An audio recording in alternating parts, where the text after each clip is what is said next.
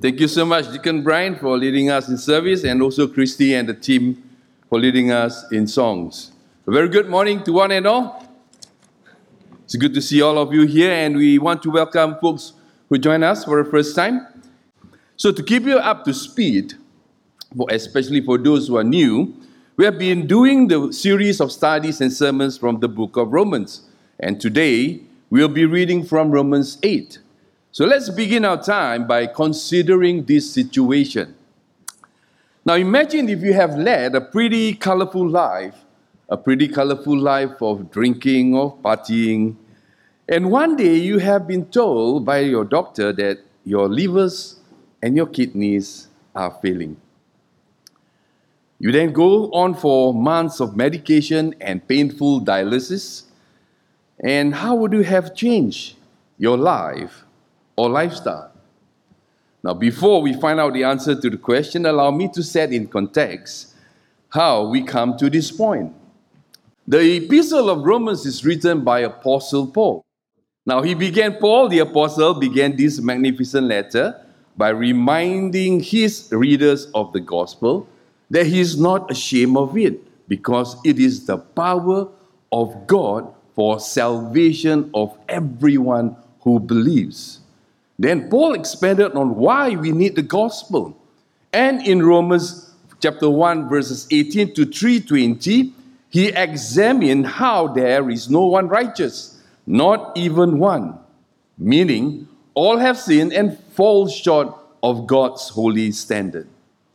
And since all have fallen short, then in 321 following, he brings in the wonder and provision of the, of the redemptive work of Jesus Christ, who expanded on the doctrine of justification. Faith have always been the way sinners are made right with God, never good works, and declared righteous as example by Abraham and also uttered by David in chapter 4. And then in chapter 5, he talks about the Adam and Christ parallel. That we are no longer in Adam, but we are in Christ. Buried with Christ, raised with Christ to newness of life. Then, chapter 6, from having considered what we were, Paul now wants us to appreciate who we are in Jesus Christ. And we are new creation in union and communion with Jesus Christ. In chapter 7, Paul expands upon the realities that even though we are in Christ, the sinful nature in us remains. Although sin no longer rules and reigns in our life, yet a powerful force to be reckoned with. Do you all remember all the chapters or not? No, right? After one week of break, let's carnival all through. Anyway, it's a good reminder for all of us. And however, the chapter 7 ends with the good that we would, we do not, and the evil that we would not, that I find I do. O wretched man that I am, who will deliver me from this body of death? Seems like there's no hope for us. But thanks be to God through Jesus Christ our Lord. And by the time we reach chapter 8 today, Paul explains on what it means to us when we are delivered by the purposes and promises of God in Jesus Christ, and also to answer how to live given a new lease of life. And because this long passage, I would just mention the salient points as I reflect, and the outline could possibly look like this. There's a now, yeah. New life from uh, chapter 8, verse 1 to 17. New hope from verses 18 to 30. And then new confidence uh, from verses 31 to 39. So allow me to read the first part, the 17 verses for us, okay? Therefore, there is now no condemnation for those who are in Christ Jesus, because through Christ Jesus, the law of the Spirit of life set me free from the law of sin and death. For what the law was powerless to do in that it was weakened by the sinful nature, God did by sending his own Son in the likeness of sinful men to be a sin offering. And so he condemns sin in sinful men in order that the righteous requirements of the law might be fully met in us, who do not live according to the sinful nature, but according to the Spirit. Those who live according to the sinful nature have their mind set on what the nature desires. But those who live in accordance with the Spirit have their mind set on what the Spirit desires. The mind of sinful man is death, but the mind controlled by the Spirit is life and peace. The sinful mind is hostile to God. It does not submit to God's law, nor can it do so. Those controlled by the sinful nature cannot please God. You, however, are controlled not by the sinful nature, but by the Spirit. If the Spirit of God lives in you, and if anyone does not have the Spirit of Christ, he does not belong to Christ. But if Christ is in you, your body is dead because of sin, yet your spirit is alive because of righteousness. And if the Spirit of Him who raised Jesus from the dead is living in you, he who raised Christ from the dead will also give life to your mortal bodies through his Spirit who lives in you. Therefore, brothers, we have an obligation, but it is not to the sinful nature to live according to it. For if you live according to the sinful nature, you will die. But if by the Spirit you put to death the misdeeds of the body, you will live. Because those who are led by the Spirit of God are the sons of God. For you did not receive a spirit that makes you a slave again to fear, but you receive the spirit of sonship, and by him we cry, Abba, Father. The Spirit Himself testifies with our spirit that we are God's children. Now, if we are children, then we are heirs, heirs of God, and co heirs with Christ, if indeed we share in his sufferings in order that we may also share in his glory. So the, we notice it begins with, therefore, there is now no condemnation. Now, when we hear that, how sweet does that sound to you, to your ears? If you, already you are considered condemned and dead because of our sinful nature. Because by nature we are condemned. We have broken God's law and fall short of God's glory. And the problem lies with us, not the law. The law, thus far, we have been told, is an exposition of the character of God. It is pure and it is holy. So, Martin Luther, the German theologian who initiated the Protestant Reformation, next slide, in the 16th century, now he once asked himself, says, Oh, when for once I shall I become holy and do enough in order to receive the grace of God? So notice, Martin Luther, he was a pious monk. He kept the duty of his order so strictly that he believed that if ever a monk got to heaven, it will be him. That is because he was under the penitential preaching that placed heavy burden of guilt upon the hearer from the curse of the law. It was taught that the wrath of God can only be propitiated by man's good work, by holy living. So his picture of God was that of an angry judge. He understood nothing of the grace and mercy of God for sinners. And because of our sinful nature and inability to keep the law, the law cannot justify us. But what the law cannot do, and what you and I cannot do, God the Father did. How? By sending His own Son to be condemned in the flesh for sin. That the requirements of the law is either fulfilled in the new life of a believer based on Christ's work, or it may refer to the full payment or full penalty of the law that has been met at the cross. Therefore, the condemnation that the law brought no longer applies to Christian.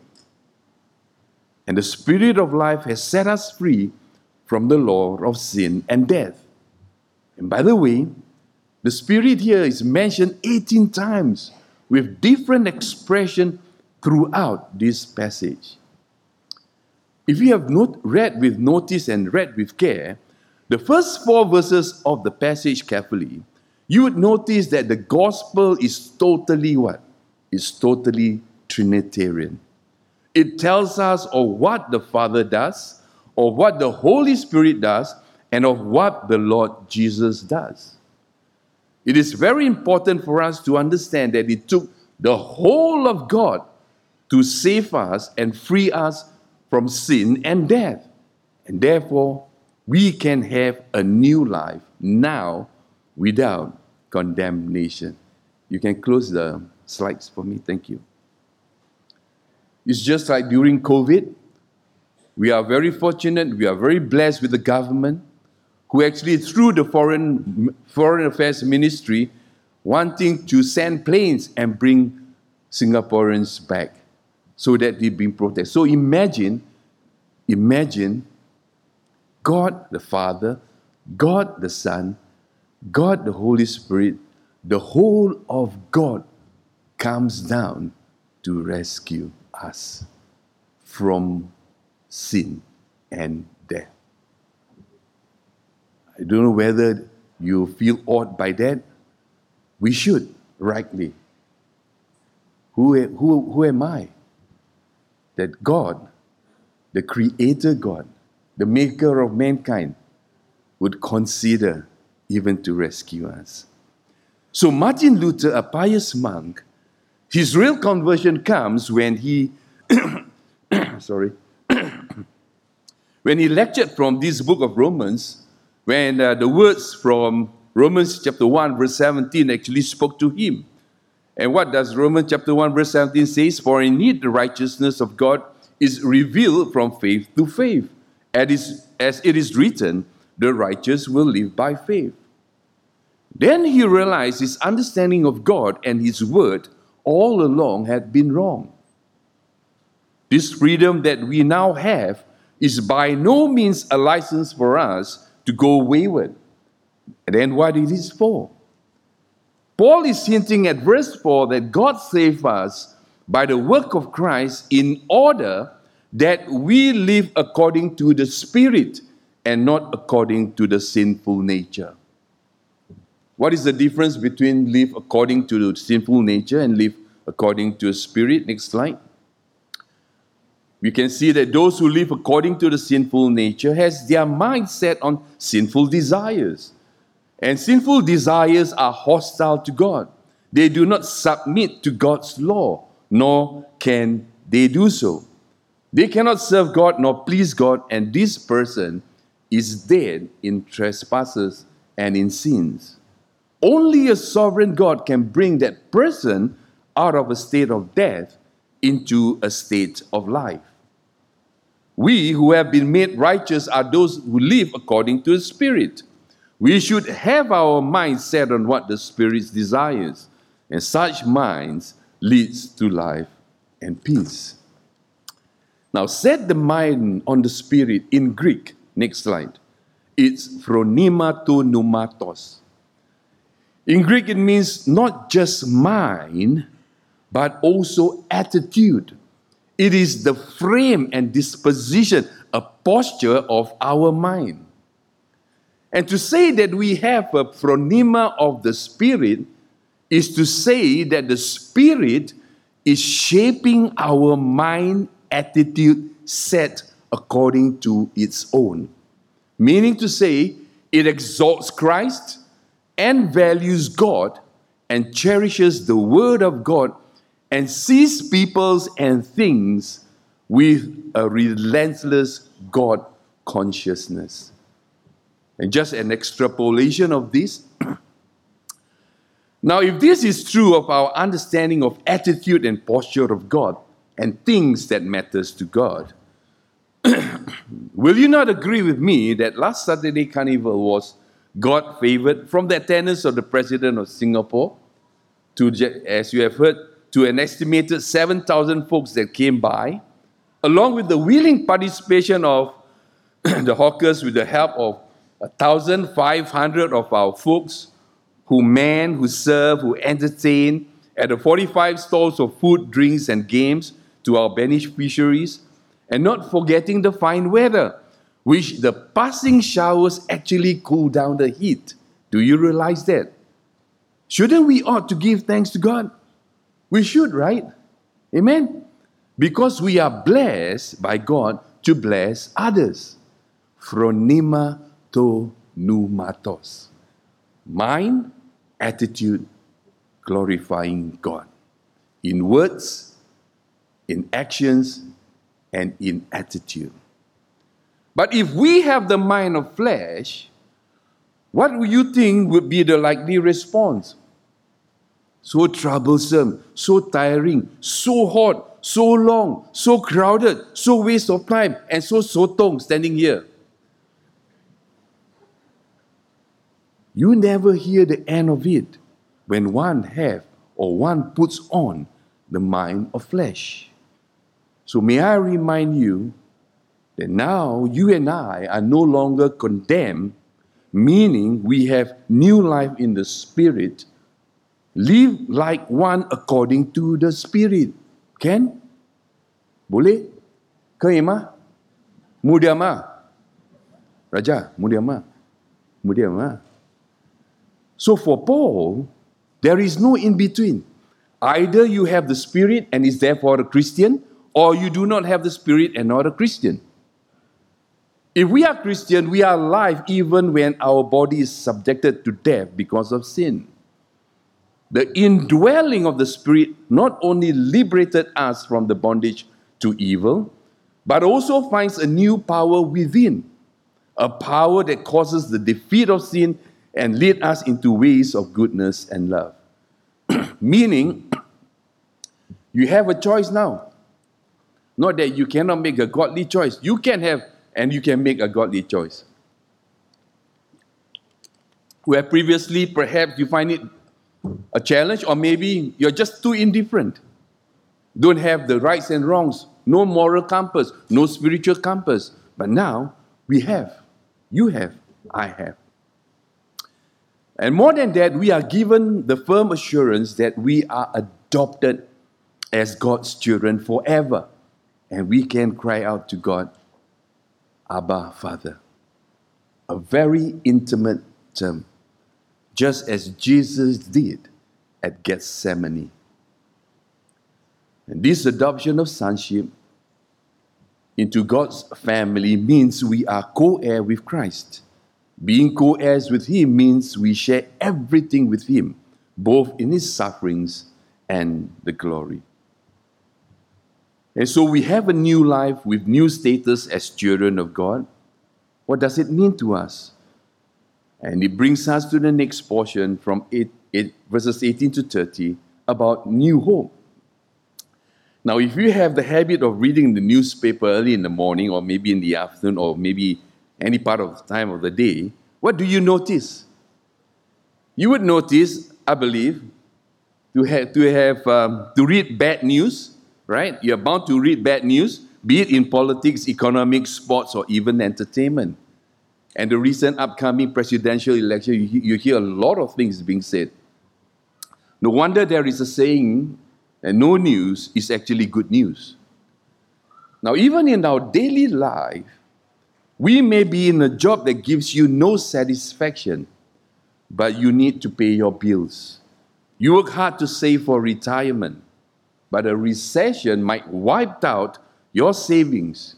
You worked hard to stay healthy, but you may come down with illness, diseases, disasters, and death, the sufferings of the present time, the suffering of human beings, and even the suffering of animals in cruelty. We are blessed to live in this country where we are not subjected to natural disasters. But when COVID 19 hit, many have lost their lives, many have lost loved ones, many have lost jobs. Now, just be clear just because we are now children of God, we are not spared from suffering. However, the suffering that we go through now is with a greater purpose because it leads to the glory of the age to come. not only us as Christian, even creation is longing for redemption. Creation is subjected to frustration or futility. Creation is in bondage to decay.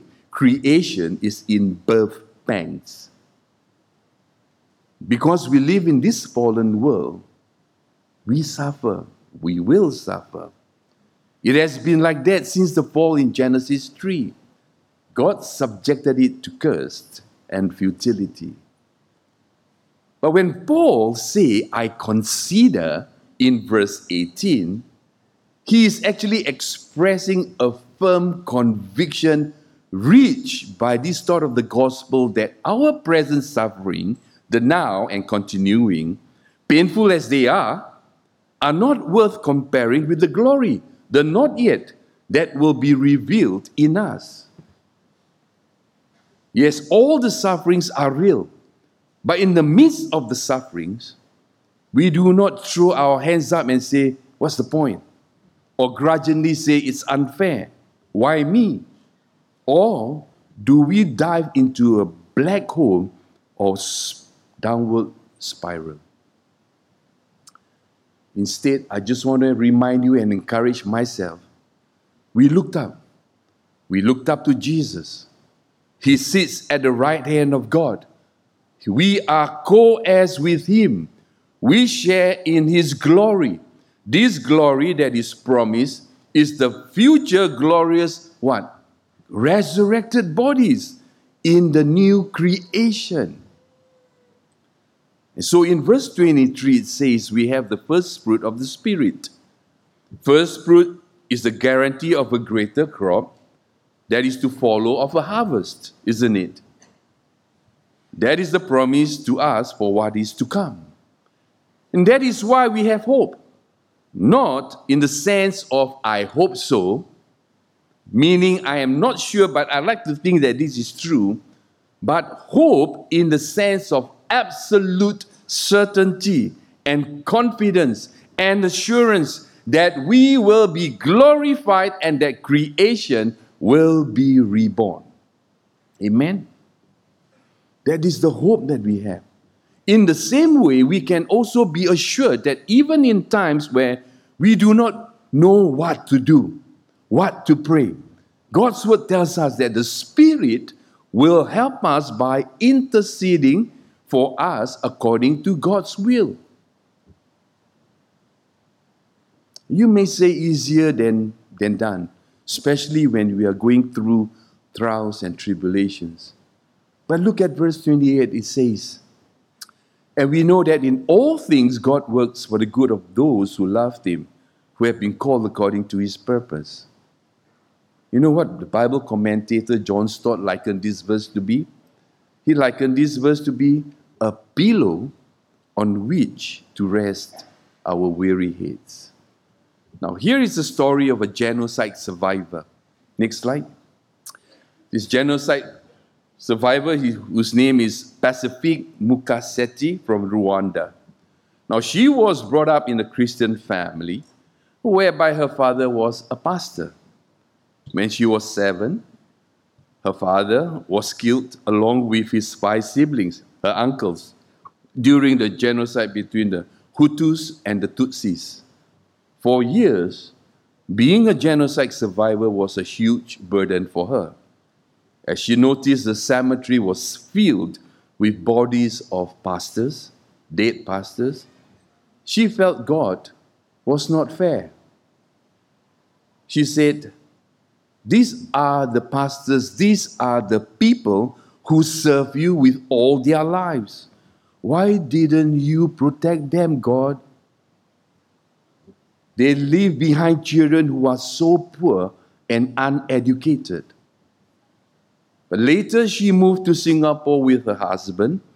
And in 2021, not too long ago, a few years back, she enrolled in a Bible school and one evening, when she was working on one of the assignments, she finally felt the trauma, the sorrow, the anger, the hate she had been carrying for almost three decades leaving her. And Pacifique said, Jesus overcoming death helps me to overcome my struggles and show radical forgiveness. So basically, this passage division, which is all about suffering, and why is there suffering, and why suffering is a good thing, is because we have a different perspective to the present suffering because of the future glory of hope. Which in our present circumstance, God is achieving for us to be conformed to the likeness of His Son. And in the conformity, we can enjoy both the community of the family here and the preeminence of the firstborn. And who is the firstborn of us? None other than Jesus Christ, our Savior and our Lord.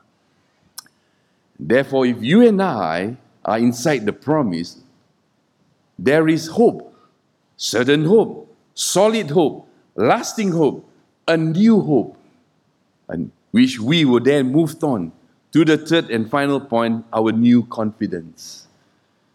See, when our parents tell us not to do something or to do something, what do you think they are trying to tell us? Now that I'm a father myself, I can safely say that 100% of the time, we want to spare our children from danger, right? They do not want us to go down the wrong path because they have experience, they have life experience. They do not want us to waste our time on something perhaps meaningless or purposeless. They want the best for their children. And here, how assuring it is that God is for us. He wants the best for us, His children. And how He does that is by not sparing His own Son. God gave Jesus up to death for the wages of sin is death. But the Son is without sin. He did not violate the law.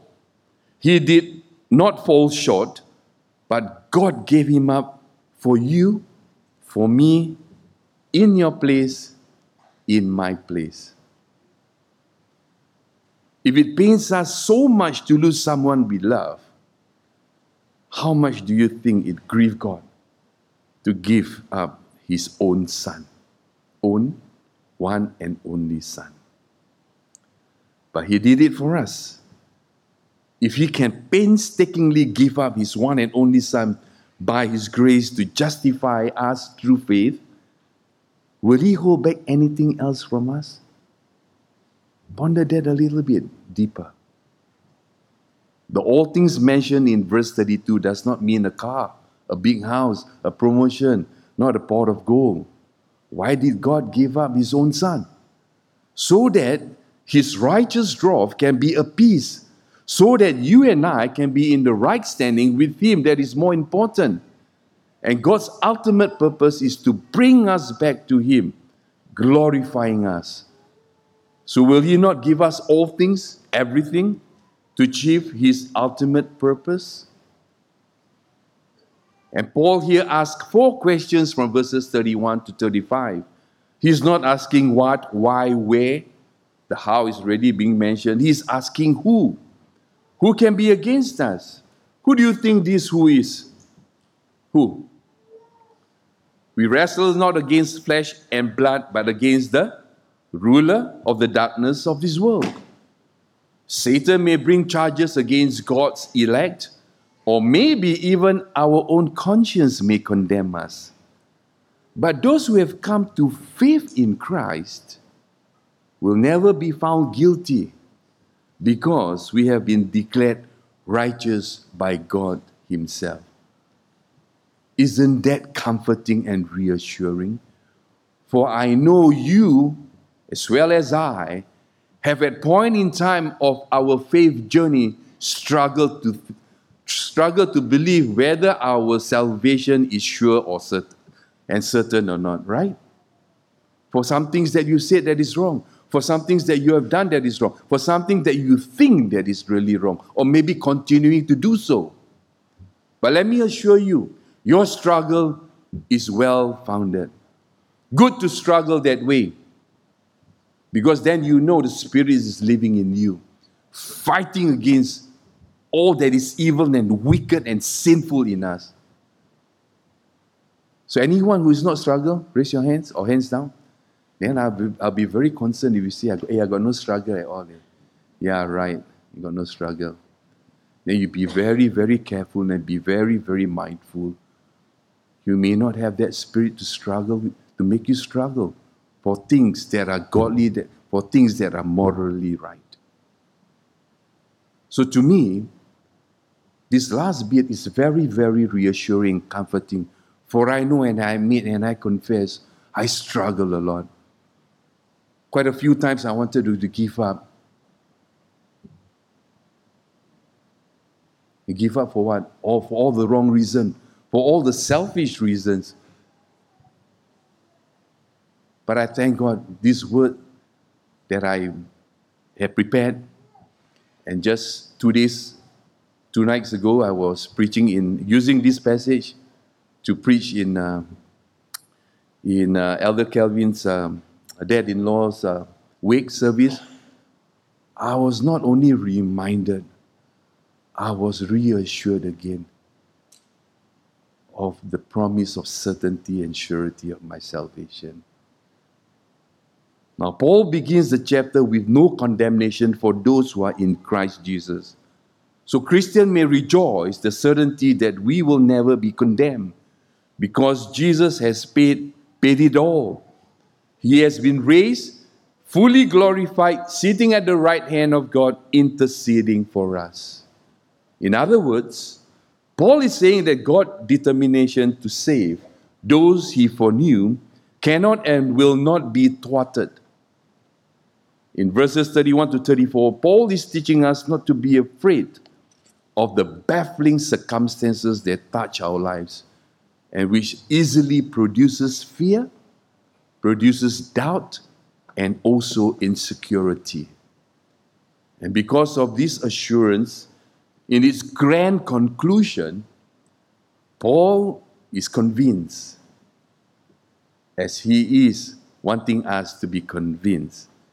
And not only convinced, but also to be confident that nothing, not death, not life, not angels, not demons, not the present, not the future, not powers, not height, not depth, not anything else in all creation. Nothing can separate us from the love of God in Christ Jesus. Amen. It's very comforting, I tell you. Very. So don't let any doubt seep into you. Don't let the devil have a foothold when you're at the lowest or even when you think you're okay. So, no one who is too good, no one who is too bad can be saved by Jesus Christ. And so, what does it mean for us? In closing, it means security, gospel security, covenant love that God will not let you go. God will be there for us through thick or thin. This security, this love that first comes in the form of a new life, a new life with no condemnation. If God does not condemn us on account of the work of Jesus, please stop your self condemnation. Please stop your self victimizing.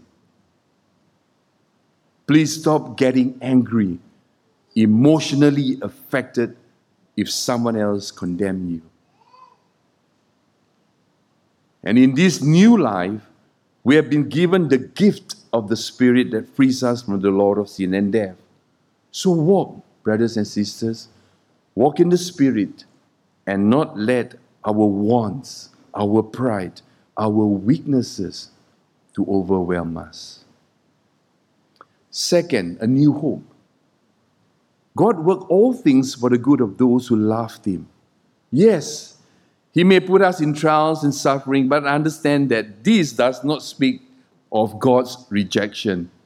Rather, everything that happened, is happening, and will happen are ultimately under God's sovereign con- control for our good. So suffering should not drive us away from God, but help us to identify with Him and draw us closer to Him. Fix our eyes, our mind, our heart on God. And that is to glorify us just as He has glorified His Son, our Lord Jesus Christ. So cling on, so hang on, so persevere on no matter what circumstances that we are in. And lastly, new confidence. Know the extent of God's love for you and I, that He gave us all in order that we are justified and to be glorified. He gave it all for us. He will not withhold anything you need to live for Him. He will not take back the gift of salvation even as we feel from time to time. We can be absolutely certain, absolutely confident that we will ne- He will never let us go. Nothing can separate us from the love of God which is in Christ Jesus. And so, as we depart and as we celebrate the Lord's Supper, remember what the Lord Jesus has done for us at the cross. So, our old man and our old woman, not as in age, but as in this, our sinful man and sinful past that is in us, that is diagnosed with terminal illness, is now given a new life, a new hope, and a new confidence. And so, as we go about our class, our work, our appointments, our relationship with one another, you look to God and you trust Him alone and say this if God is for us, who can be against us? Now, it's a long passage, and if I have lost you in between, here is an acronym for you to remember, perhaps it'll be helpful. Newness. New life with no condemnation, empowered by the Holy Spirit, works of sanctification, new hope and confidence as children or child of God, entrust our life to God's purposes, seek God daily, saved and secure in Christ Jesus.